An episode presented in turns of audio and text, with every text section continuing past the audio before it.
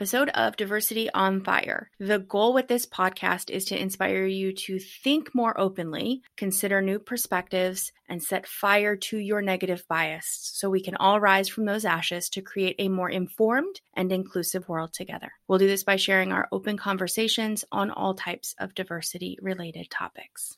Joining me today is Michael Fosberg. Michael holds many titles, a few of which are actor, author, speaker, diversity and inclusion trainer educator, and founder of Incognito Inc. Michael has harnessed his own unique and very personal life story as a way to promote dialogue around race, identity, and self discovery. Welcome to the show, Michael. Thanks, Heather. It's good to be here with you. Yeah, I uh, I always do prep. I mean, you mentioned too that you're a podcast host as well. So, of course, yes, you understand prep. I always, I'm so fascinated by everyone's story. Yes.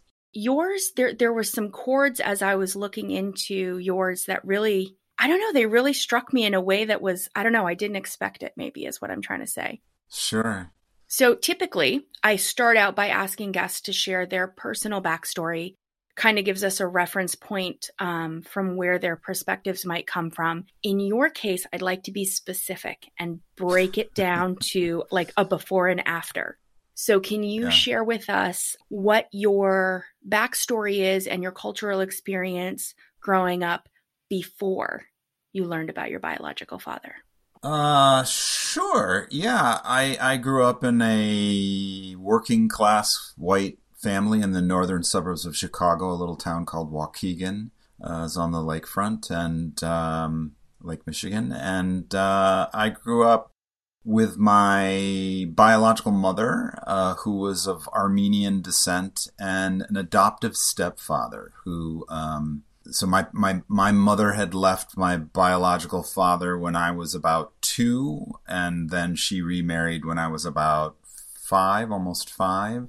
But I don't have any either any recollection of my biological father, nor did I have any um, information about him. My mother never told me anything about him. So so anyway, she remarried when I was almost five. I was at their wedding. I I acted out very inappropriately, as I'm told. I don't remember, of course, but uh, I think I was acting out because here my mother was um, i mean we lived by ourselves with with with actually we lived with my mom's parents for a while and here i was um, now my mom's attentions were being taken away by this new man in her life and so i probably was acting out on that that's my guess anyway um, anyway they uh, proceeded to i mean we were very working class um, they proceeded to have a couple of kids um, i have a brother and sister who are let's see, my sister is eight years younger than me, and my brother is nine. No, I'm sorry, it's the other way around. My sister is nine years younger, my brother is eight years younger.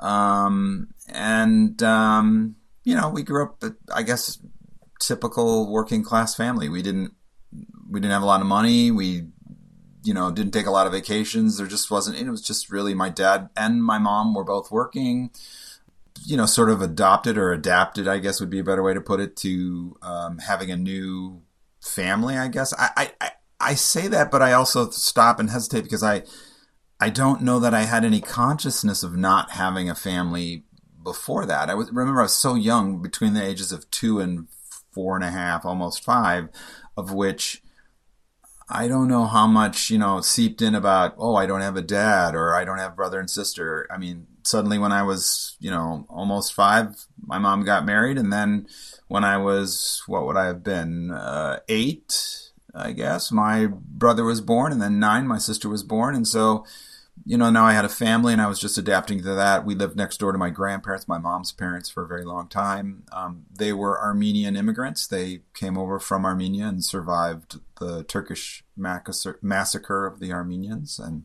so there's a really long story about that. We don't need to go into that. But, and then, um, uh, you know, I went off to college at the University of Minnesota in Minneapolis spent a number of years after college there. I, I, was very attracted to the theater, to the performing arts, to writing, and got into all of those things. Started a theater company up there. Eventually left there and uh, left that company. Came back to Chicago and um, started working in the theater community um, in Chicago. And um, I guess that sort of takes us up to the event that sort of spurred my. Well, no, that's not true. I, I, I, was here in Chicago for a long time as I'm, I'm back here. I, I moved out to Los Angeles um, to try to, you know, try my hand at Hollywood, so to speak. And uh, it was disastrous for me. But while I was out there, that's when the, uh, the event took place that sort of led me to the next chapter of my life, so to speak.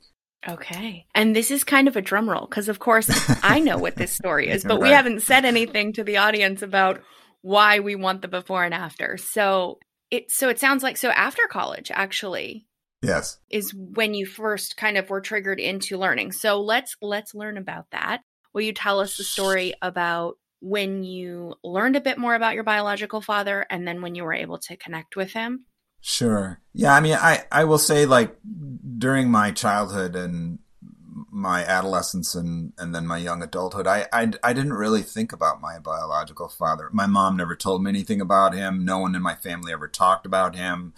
Um, I had a father, um, albeit we didn't necessarily connect on a lot of things, but he was a good dad and he worked hard and he provided for us and um, all that. Um, so it wasn't really until again after college, um, came back to uh, came back to Chicago, worked in the theater community, and then decided to go out to Los Angeles and try my hand at Hollywood. And that's when I, I met um, a British woman who um, we became uh, a couple, and um, we moved in together. And one day, I don't remember what. Well, my I know what happens. My parents um, decided they were going to get a divorce, and it was sort of unannounced and unanticipated, and uh, and so everybody was kind of shocked. Now I was I was almost thirty at this time, and so it wasn't like you you would think it wouldn't be such a big deal. I'm an adult. I'm you know a man living out in California doing my own thing, etc. Um, but it really hit me like a ton of bricks. I was really deeply affected by the announcement of the divorce between my parents. I, I, I guess I kept thinking like, wow, it. I, that's when the first notices or the first thoughts about, wait a minute, I don't know who my biological father is. And part of that was the divorce, and part of that was my British girlfriend telling me a story about losing her father when she was very, very young. She she was about three or four years old, and her father used to have a little workshop. Uh, she, she she grew up um, in London. Her father had a little workshop in the back of their house, and uh, she walked in to find him lying on the floor dead. Um, when she was about three or four years old, and he had been working on something, a, a vacuum cleaner, and he hadn't bothered to unplug it, and he accidentally electrocuted himself. It was a terrible story, tragedy, and she was so deeply affected by that. And she said to me, "But you know, now you have an opportunity." And I was like, "What are you? What are you talking about? I have an opportunity." She goes, "Well." Your dad could still be alive. He could be out there searching for him, uh, searching for you, and, and you could go out and try to to find him. And who knows what what you know could become of this. And I was like, oh, wow, I never thought of that before. And so she suggested I ask my mom some questions, and uh, so I called my mom, and um, she she gave me two bits of information. She told me his name, uh, which was John Sidney Woods, and she told me that the last time she had spoken to him, which was some thirty years prior to this, that she thinks she thought that he still lived in the Detroit area. She wasn't sure, but that was the last that she had spoken to him. So armed with um, those two bits of information, I wasn't really sure what to do, um, but I wound up going to the library in Santa Monica, California, thinking that um, maybe I could track him down. Um, and what I'm speaking of is this is this is su- such a, a dated reference, but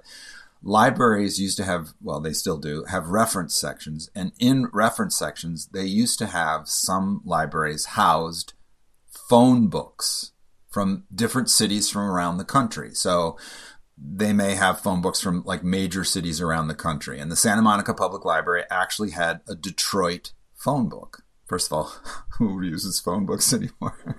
That's the first thing. And then, you know, and so I, anyway, I went there, I found the Detroit phone book. I looked up his name. There are about four or five listings. I copied down all the names and numbers. I raced home and now I had a, you know, decision to make. What was I going to do? And I, and I, I have to say, you know, I lived in this little, little tiny apartment. It's about the size of a walk-in refrigerator.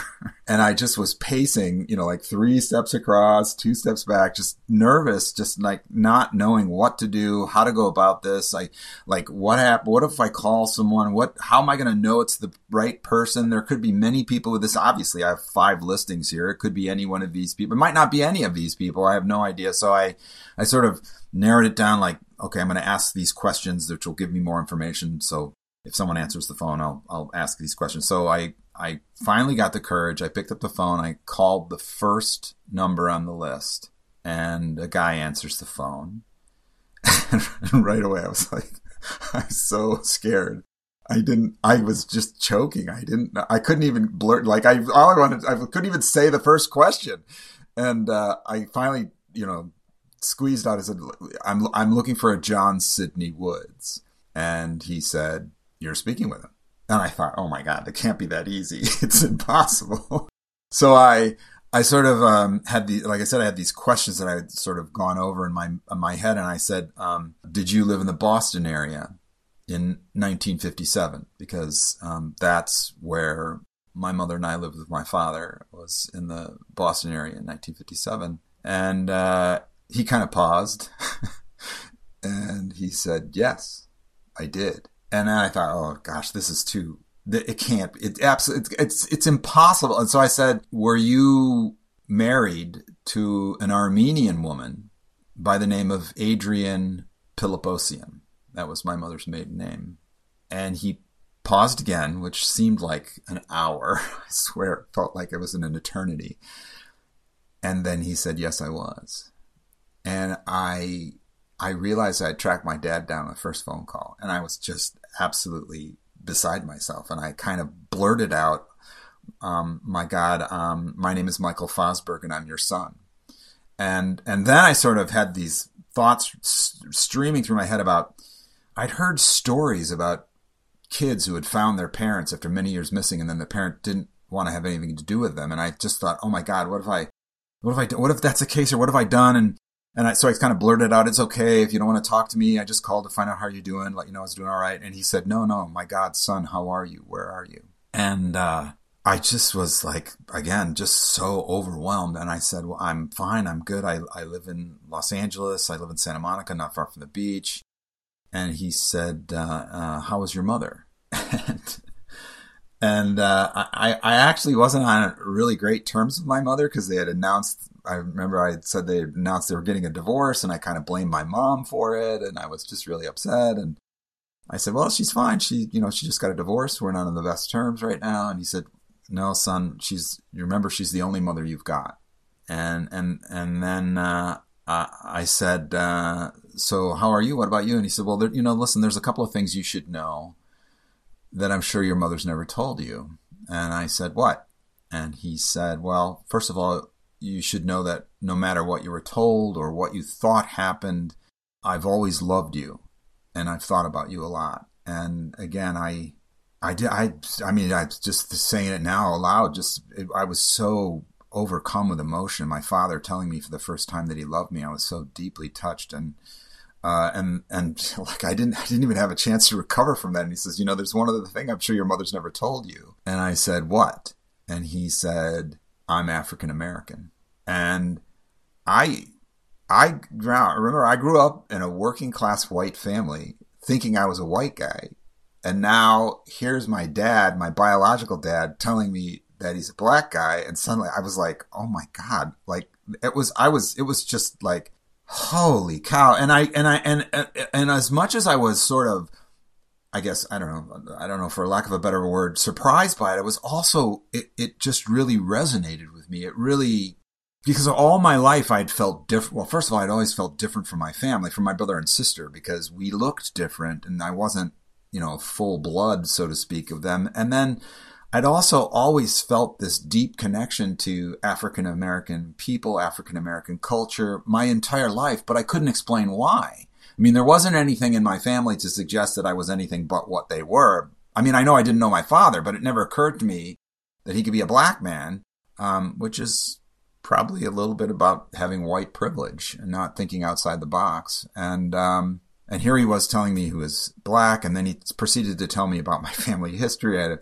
a great great grandfather who was a member of the 54th Regiment in the Colored Infantry Unit in the Civil War. My great grandfather was an all star pitcher in the Negro Leagues. He pitched for the St. Louis Stars. And my grandfather was a genius, and the science and engineering departments at Norfolk State University are, are named after him.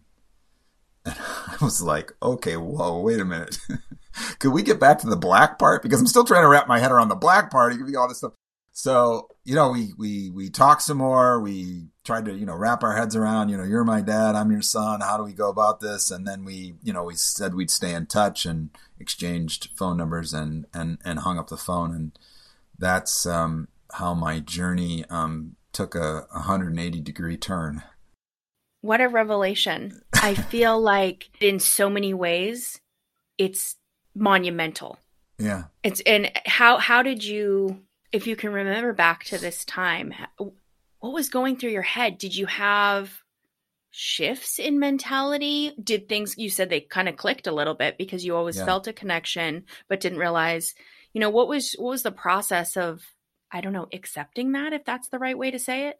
Yeah, you know, it's funny. I, I was writing about this today um, for for the pod, for the podcast. Uh, I interview people much like this, and then I I also do a couple um, each season that it's just me talking about something, and I'm I'm sort of um, obsessed with this idea of identity, how we identify, how we look at ourselves, how we look at other people, and what is it that um, shapes our identity. And it's different for everyone. You know, it's it's it's different for everybody. Everybody comes to their identity in different ways, and even even in an immediate family, you know, a mother, father, son, and daughter, each person will come to their own unique identity in their own way. And they may share some things. Absolutely, they may share some things, but each person comes to it in, in their own unique way. And so, what might be um, impactful for one might not be impactful for another, or vice versa. And so, I guess I, again, I mentioned I'd always felt this deep connection to African American culture, African American people. I had, when I was growing up, I had I had an afro. I couldn't get a comb through my hair. I couldn't get a brush through my hair. I hated my hair. I hated it. And I used to complain about it all the time. And my mom was like, uh, I don't she didn't know what to tell me. And I was like, where did I get, no one in my family had hair like that. And I couldn't figure it out. Like, like I kept bugging my mom, like, how did I get this hair? And, and I think one day she, she sort of offhandedly said, "Well, your grandfather had hair like that," but she was speaking of her father, who was bald. So I was like, "How is that possible? He's bald." I couldn't figure that out. Um, and I had lots of friends in all through my life, through high school, through college, and and onward, who would you know come up to me um, mostly black friends uh, who would say, "Oh, oh, you got some black blood in you. We know you're black. We know you're part of our family. We know." And I was just like, "Oh, come on, get out of here." You know, I was it was it was just it was silly to me like that, you know, how could that be? I I I have a family. They're they're white. They're Armenian and my dad's Swedish and I don't know, like and so it wasn't again like it was this shock, but it was also like this Oh, yeah. That's why you always felt like that. That's why people came up to you and said that to you. That's why you had that afro. That's why you have every James Brown record ever recorded. You, you, you like, it, it's, it was inside you, but you weren't able to see, you were, I don't know, blind or in denial or whatever it might be. You couldn't see the, the clues or didn't want to accept them as whatever they might be, might, might, might lead you to. And so, yeah, it was just a kind of a mixture of shock and elation when I, when I discovered it because the elation also came from the fact like, oh, what a relief. I could take a deep breath now. Like, oh, this is, this is who I am. This is what I am, you know? And again, it's different for everyone, but, um, it made complete sense for me.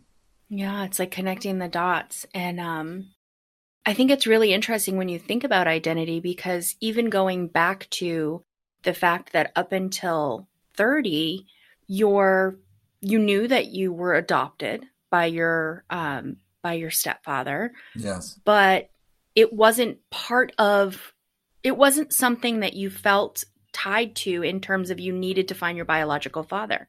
Whereas some people, well, when they find out they're adopted, they have that they feel like that's so tied to their identity that they absolutely have to find that out. Whereas for you that wasn't it wasn't a concern initially you know what i mean? Some some things came up that you know brought it to light for you but i think that's another interesting thing. Some people like you said everyone's identity is is different in how we see ourselves and some things that are important to some people don't really matter to other people as much.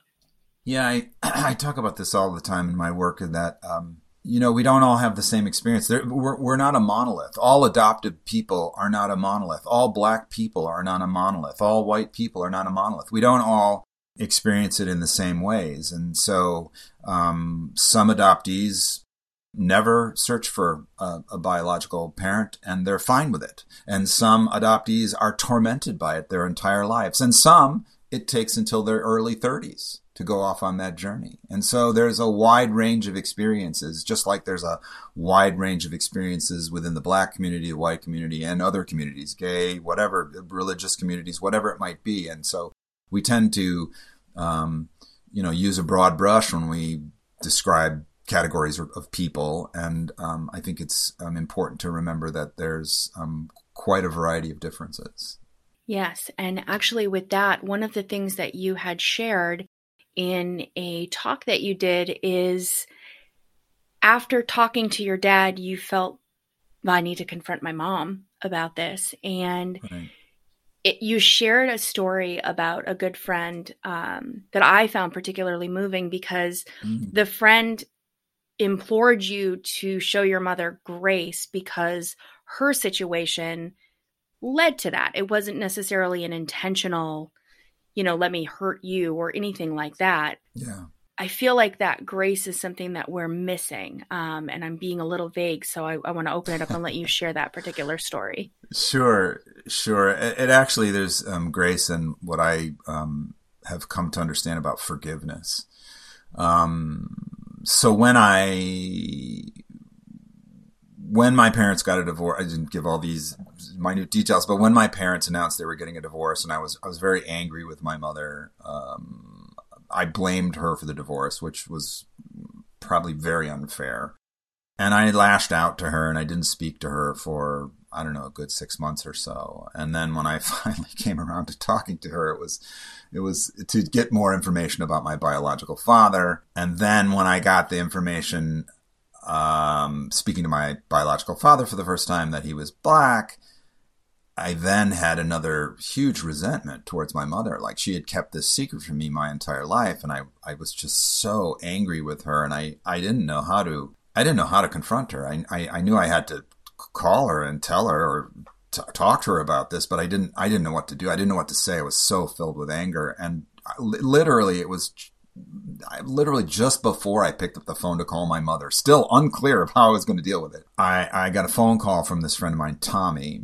Um, and Tommy was an old friend of mine, ironically was originally from Detroit. Um, and I, I, I told him my story about what had happened to me. And he was like, he said, I always knew you were black.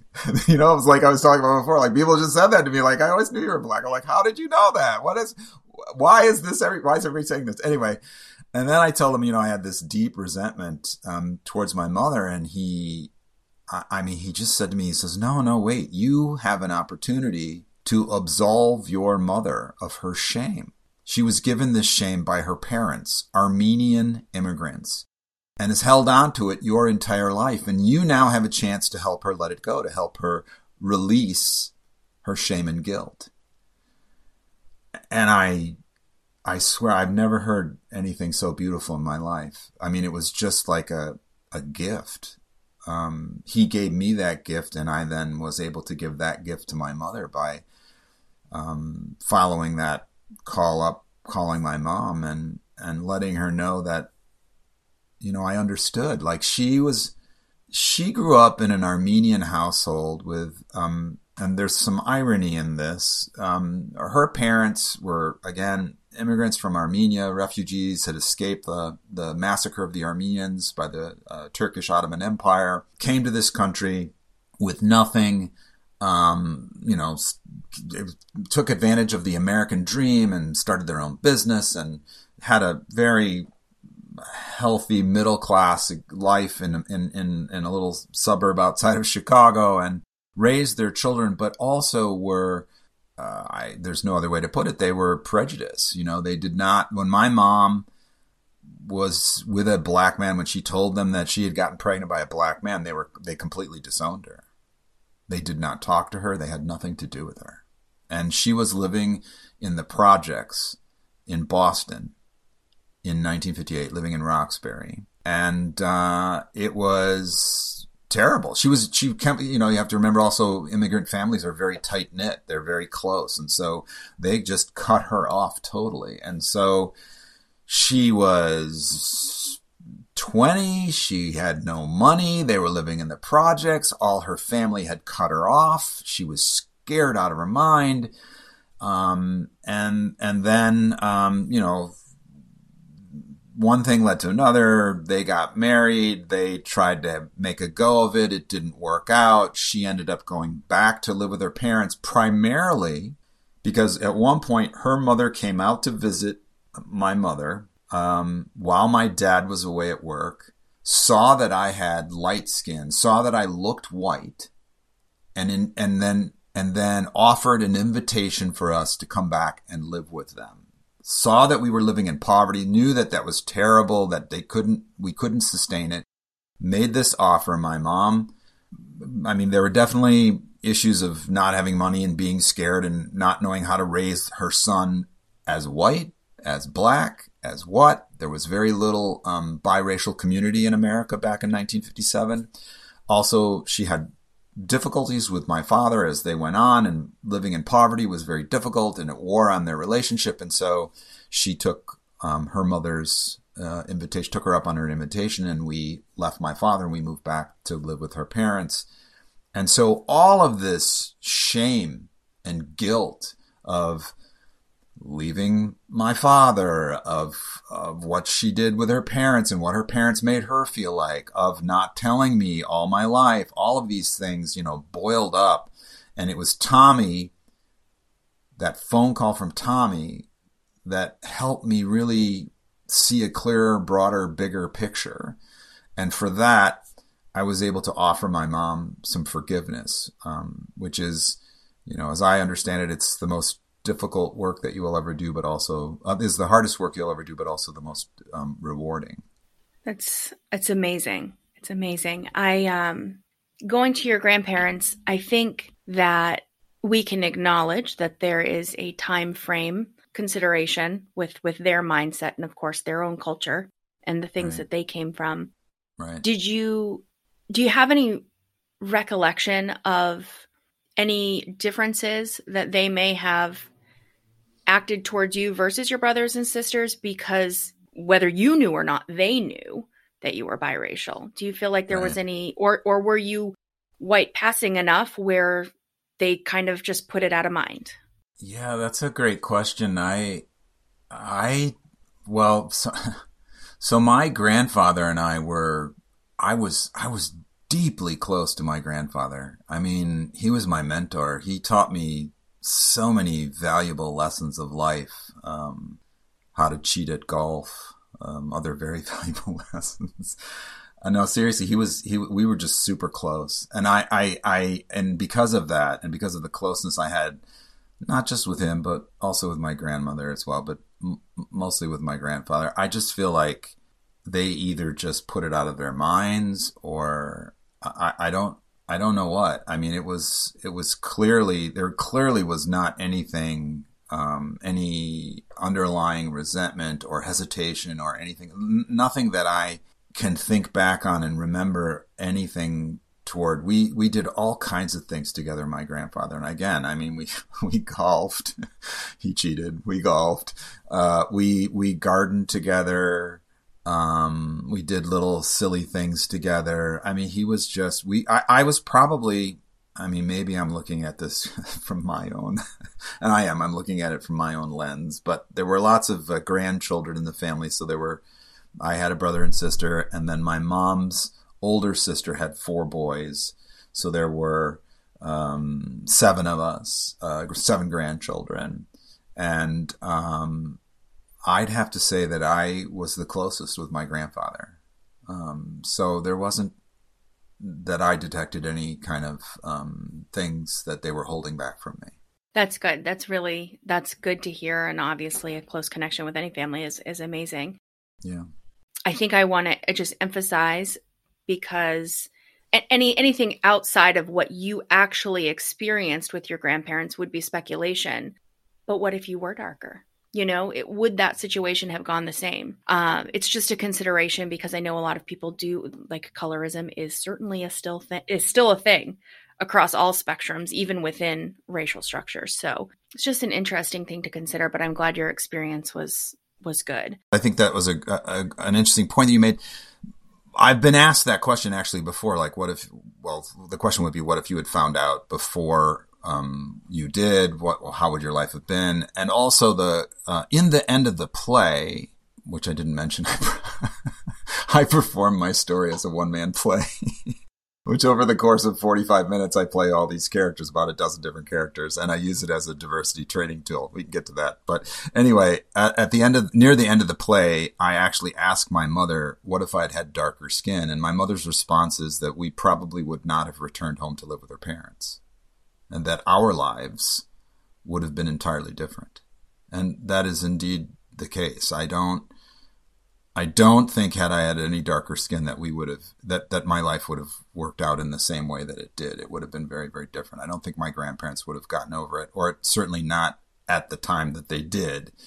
It may they may have gotten it over over it over time, but because again I was well, this is another question that I have. I was passing. Um, they they didn't you know recognize um, that I was black. They recognized that I was their grandson and that I looked white. And I, again, I don't know if they ever thought about it again or if it, I we never talked about it obviously before they passed away, but, um, and that brings up the question, you know, like, was I passing? Are you passing if you don't know you're passing? Don't know. Passing is someone else's projection on you. That, that you passing is their, how they perceive you, not necessarily how you perceive you. So technically, yes, right? Well, I think it's both, though. I think also there are lots of uh, African Americans throughout history who chose to pass. Um, they cho- they made the cho- oh I've got light enough skin I would like to be a part of regular society and and and have the benefits of having light skin and there are a multitude of reasons for that, whether it's, you know, getting a, a, mortgage or walking down the street without being harassed or walking into a store, whatever it might be. And so they made a choice to pass and they were perceived as white pass, but they, they weren't perceived as passing. They were perceived as white. And so I, that's why I, I you know, sort of throw up the question, like, eh, was I passing if I didn't know that I was black? Does that mean that I was passing? I don't, I'm just throwing it up as a hypothetical to, and I use this again in, in the, in the trainings that I do to sort of put it out there to, um, instigate some conversation about what that means. A lot of times people don't even know what passing is. Um, I'll, I'll, I'll, I'll, I'll be discussing it in a room full of, of people after the play. We'll have this, this talk back and I'll, I'll be talking about it and then I'll talk about passing and I'll ask the audience, you know, the audience there is like, how many people know what passing in is? And, you know, sometimes only a few hands go up and most of the time those are people of color. And so that's not necessarily a widely known thing in general society. Well, I want to take that as a way to talk about your work because yeah you've taken this whole story and um and i think this is probably why i connect with it so much is because in my opinion and how i learn let's just say that how i learn is through conversations like this is through art and is through experience and your your way of teaching is doing just that um, yeah. whether it be through your your sketch? No what would you call it? Call it again? Your one man play.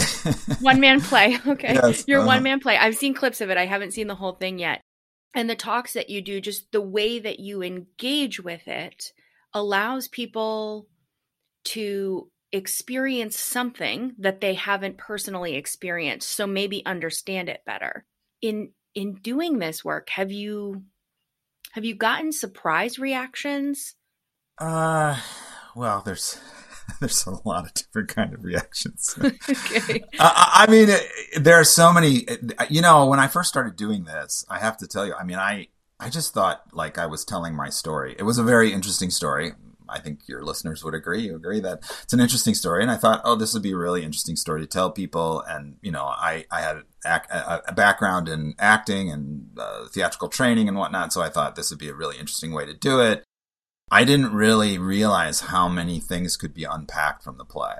I mean, just right now, we just had that conversation a little bit about passing. I, did, not even think about that. Like, that's in the play. That's talked about in the play. And like, I was like, oh, wow. Yeah, that's a whole nother conversation. Um, and there's so many other things in the play that, um, sort of unpack. Uh, in, in many ways, it's, it's just as much a play about family secrets as it is about race and identity because every family has a secret. And so this is mine and I open it up and I get people coming up to me after shows. Oh my gosh, telling me the deepest, darkest secrets from their families. It's amazing. It just opens people up. And it is what I like to refer to as a form of um, what's what's called in academic circles intergroup contact theory. And intergroup contact theory is the proven theory that by sharing our personal stories across majority and minority populations, we can break down the prejudices that exist between us by discovering we have more in common than we have different. And so, in a way, it is a, a form of that, maybe a much more dramatized form. I oftentimes, two people will come up to me and say, Oh my God, your story is so amazing. I have such a boring story. And I tell you, nobody has a boring story nobody. That is true. Everybody has a fascinating story. It's just in how you tell it. And some people are a little more gifted at telling that story, and some people are a little more shy or introverted about telling that story. And perhaps those are the ones who are saying, Oh, I don't have a very interesting story. But everybody has a fascinating story. So I'm curious in your work, um, because I do love that concept of finding what we have in common. Funny enough, yeah. you in telling your story, I'm like connecting a lot of dots. Like, for example, when my dad got remarried, I protested.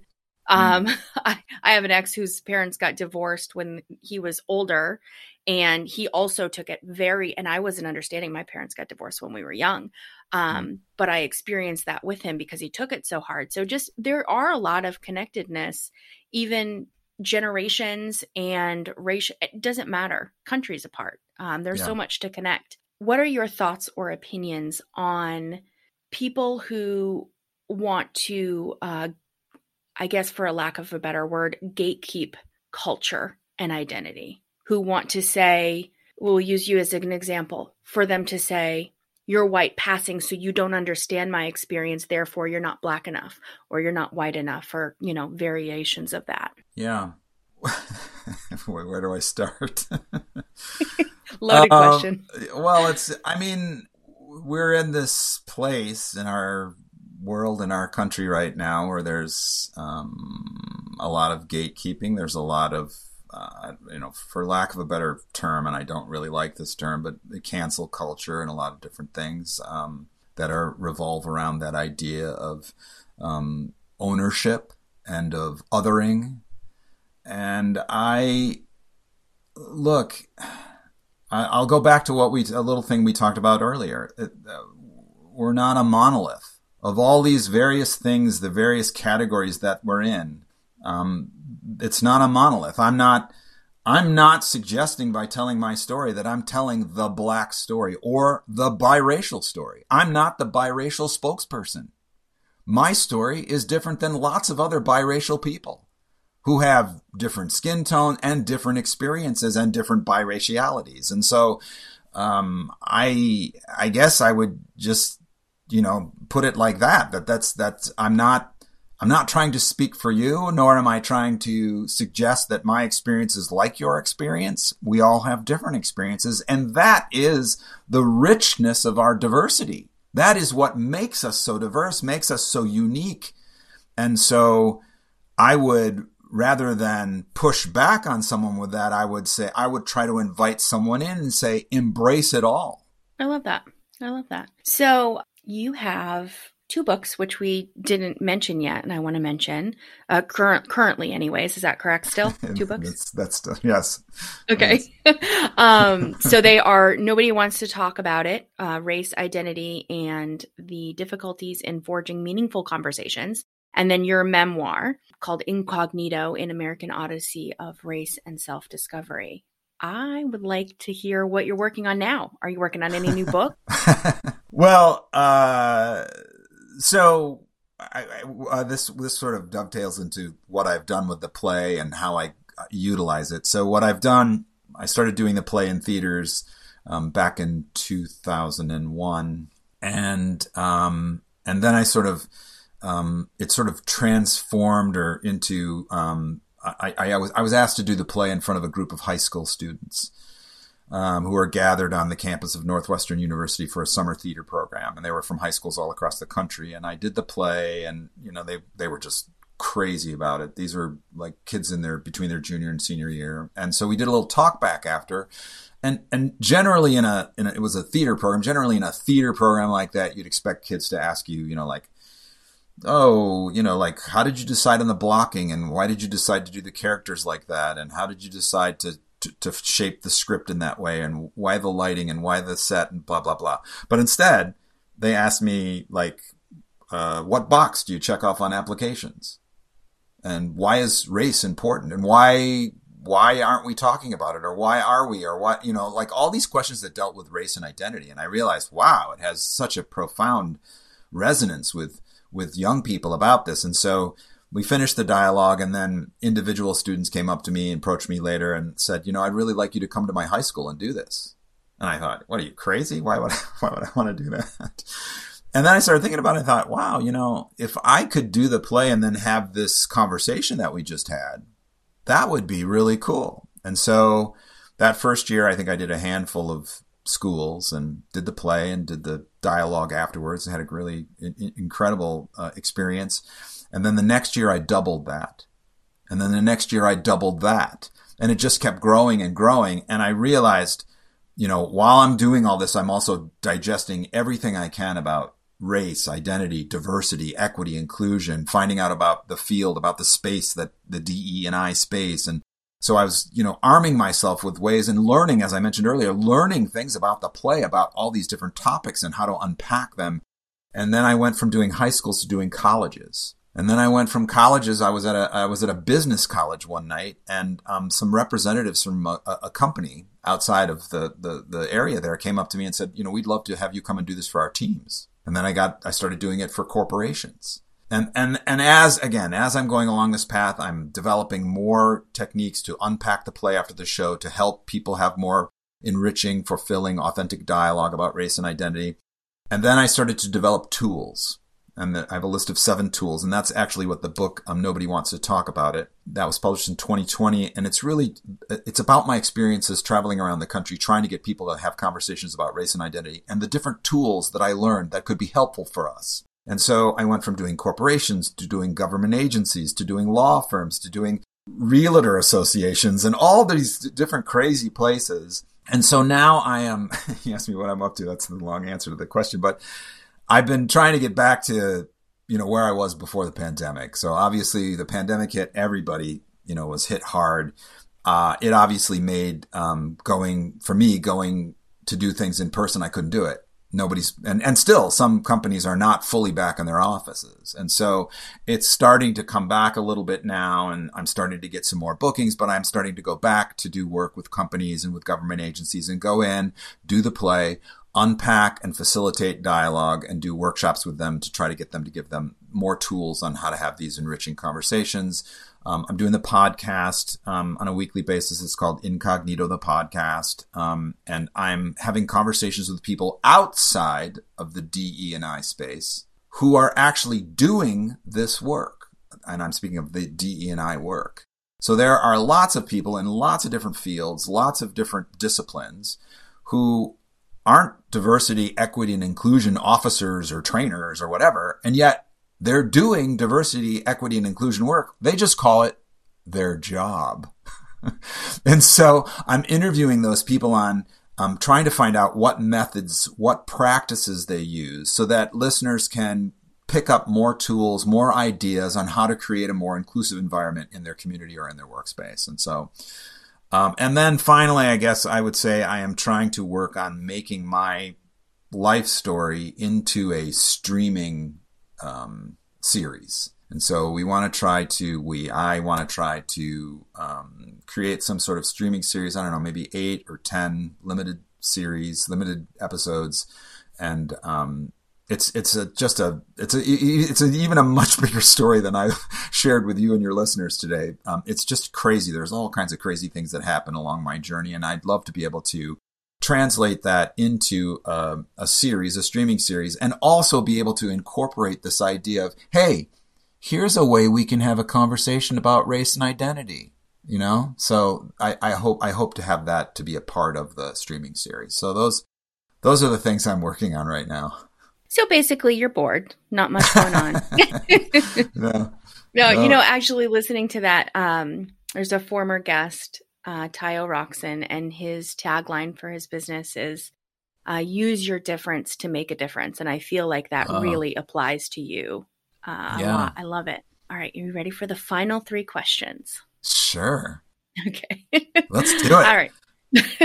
so the first one is um, I try to be action oriented. Yes. So, from your perspective, in your opinion, what is something uh, listeners can do to have more authentic and challenging conversations in their own lives? Oh wow, there's so many things they can do. Um, well, I'll revert to the the tools, uh, and the first tool is tell your story. I mean, it seems so obvious. I'm telling my story here, but tell your story. Like, how many people have you told your story to? How many people that you don't know have you been telling your story to? Go. Here's another thing I tell people to do quite often is for a week, wherever you go, whether it's the grocery store or the repair shop or the library or your kid's school or, uh, you know, whatever, work, whatever have a, an awareness while you're there. Just think for a moment, stop and look around the space and see who's there. How many people of color are you seeing in that space? How many women are you seeing in that space? How many people with disabilities are you seeing in that space? How many older or younger people are you seeing in that space? Become aware of the content, the diversity or lack of diversity in the spaces that you travel. And that's a little kind of a little thing that people can do just to sort of awaken them up to the fact that, you know, we talk about diversity, but in many ways we're really not very, um, I don't know, integrated, inclusive, whatever we want to say. And so we tend to gravitate to go to places that we often go to, and those spaces are not often integrated with lots of different types of people. So I, I, would challenge people on that. Tell your story, of course. And again, I don't expect people to to do a one person play. You don't have to do a one person play. You could ask someone that you don't know, like, what kind of hobbies do you have? And you can find out so much about a person just by telling them your hobbies. I mean, that tells us so much about individual likes and and passions. And so um, all of those things are are things you can do to um, to take action and to um, discover more about the spaces around you that is an amazing piece of advice and also a little anxiety uh, inducing for me because I'm so I'm the type of person that is, and actually I found this uh, with my guests as well. I don't know if you've had any experiences like this, but the, the first question I usually ask is for them to tell me about something personal. And that that is so hard for people. They always it's always goes to their business or their profession. We yeah. we stay away from the personal stuff. Yeah. So I think I think it's really important because if we can harness our own story, then perhaps we will find the grace needed to allow other people to have theirs. I couldn't agree with you more. I think people uh, hesitate because they telling somebody something personal um, uh, requires trust. And if I don't know you and I don't I don't, I haven't yet established a, kind of a trust relationship with you. It might be difficult for me to do that. So here, I'm going to flip that. I'm going to, I'm going to say, Tell me who in your life has been had the greatest influence on you.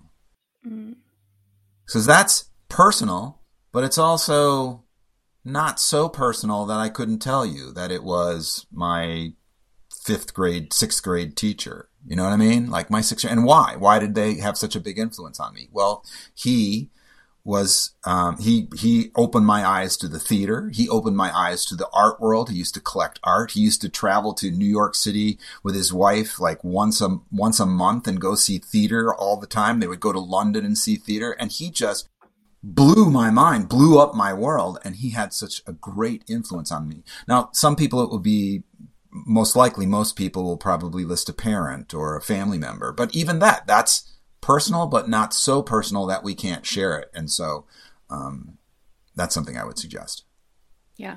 Well, I love both of those. Being from the Northeast, I also very much appreciate the directness. And I yes. think um, pushing ourselves outside of the comfort zone is where we're going to find the most value Agreed. and the most change. All right. So, five words that you yes. would use to describe yourself in your current phase of life. Oh, man. I didn't. I didn't. I didn't study for this. Um, uh, I didn't study for this. Um, it's. Uh, it's funny. I was again. I was writing this podcast episode today, and one of the things I was writing about was how we describe ourselves, and most of the time we describe ourselves with. Oh, you know, Michael's traveled around the country and done his play for that. You know, that's a bio. We would use our a bio to describe ourselves, or sometimes we describe ourselves as I'm a biracial um, I don't know, mid to late age male, cisgender male, um, or there are qualities that we use to describe ourselves. And I think some of the qualities that describe me most, that mean the most to me, are things like um, ethics and values and um, friendships and loyalty and passion to change um, the world. I mean, that sounds a little that sounds a little broad and big, but um, I I want to I want to I want to leave a mark for people to understand that we can become more connected. You were saying this earlier, like we have more in common than we have different. That's a fact. I want to help people understand that. I want to help people realize that. And so those would be the ways. I, I didn't do five words. Sorry. No, you did. but you those did. would be the you, ways. I that, counted. Oh, okay, You did five words and they're powerful. So they're fantastic. I love it. Right. you made it. You aced the quiz. Um, and then where should people go to connect with you to get your books, to learn about other services, talks, all the things? Sure, absolutely. The website is incognitotheplay.com. All one word, incognitotheplay.com. You can find um, video there. You can find books there. Both books are for sale on that. If you actually, if you buy it at the website, they're on Amazon, but if you buy it at the website, you get an autographed copy. So you can do it there. The podcast is actually housed on the website as well, um, but you can find it on any podcast platform. Incognito the podcast, it's called, not just Incognito, Incognito the podcast. And I'm also on. Well, we just we just. I'm not a social media fan. Um, quickly, I'll just say I I I do not like what Facebook and Twitter have done to our planet, to our world, to the way that we converse. It's not it's it's it's really there's a lot of misinformation, disinformation, anger, vitriol on those platforms and I have not been on those platforms for I don't know, 6 or 8 years now, I think. Um, but I did just recently open an Instagram account at the urging of my assistant. She's like, "You got to get on there." I'm like, "Okay." So uh, Incognito the Play is the handle at uh, at Instagram, and you can follow me there. You'll be safe on Instagram. Okay, you, good. you'll be fine. And you know the the thing that because I agree with you, I think when we're talking about social media and the negative impact is we're not in we're letting the algorithms curate our experience rather than curate it for ourselves. Yeah which could swing in another negative way. But you know, social media is social media, but you should be okay on Instagram. So we'll make okay. sure to follow you. And and I really appreciate this conversation and and the work that you're doing. It, it like I said, when I was researching this, it, it impacts me, and I know that it impacts so many other people. So I really do think you're fulfilling your mission. Thank you, Heather. It's a really uh, a great conversation. Thank you so much for listening in today and taking part in Michael's journey. It was so interesting to hear how that all played out. And we only got just the tiniest taste. So make sure you go to the show notes, find his links, connect with him, and learn more so you can hear more about his story. Don't forget that as we talk, the opinions that we express and share, they're ours. We encourage you to listen in, develop your own conversations, and come to your own conclusions. Connect with Diversity on Fire on Facebook, Twitter, and Instagram. If you enjoyed the episode, I would love your feedback. Head on over to whatever platform you listen on and leave us a rating and review. Don't forget to hit subscribe wherever you're listening so you never miss an episode. Be sure to share this conversation so others can join us. And until next time, don't forget to check your bias and keep the conversations going.